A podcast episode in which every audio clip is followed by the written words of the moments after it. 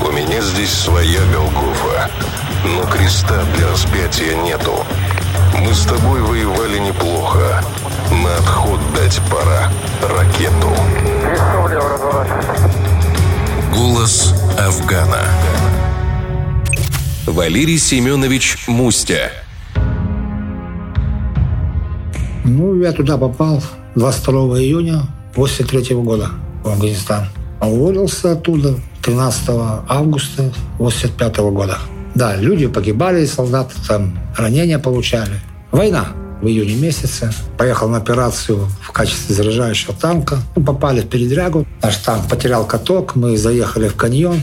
Наводчик был молодой, пушку не застопорил. И наш танк без катка упал в яму. Гусеница слетела, башня по наклону ушла вправо и врезалась в землю. И мы застряли. Не могли ни вперед, ни назад выехать. А уже темнело. Слева гора, справа виноградники и за ними кишлак. Ну, я уже попросил заднего танка, танк, который сзади нас ехал, чтобы он смог развернуться и заехать в виноградники, чтобы нас гранатами не закидали. Потому что командир полка по связи сообщил, что ночуете там, а завтра утром мы вас вытащим оттуда. Ну и танк это развернулся, встал сверху, потом еще ребята с разведки два БМП поставили сверху нас. Всю ночь стрельба, фейерверки. Ну, до утра все, выжили все. Утром нас вытащили, порезали гусеницу газосваркой, вытащили, поменяли каток, поменяли трак и поехали дальше.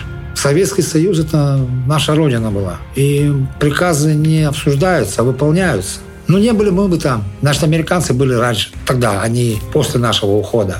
Думаю, что мы там правильно стояли. Сколько мы, я знаю, это афганский народ до сих пор уважает советских солдат, которые там были, и хорошо относится к нам. Там под Салангом есть туннель, там до сих пор есть памятник советскому солдату. Так афганцы до сих пор стоит пост, там его охраняют этот памятник. Потому что он прикрыл своей машины, гражданскую машину с афганцами и сам упал в пропасть. Погиб. Таблички там в горах есть, они не уничтожаются, они берегутся. Уважение к нашим солдатам. Если хочешь сейчас едь туда, и тебя примут как гостя.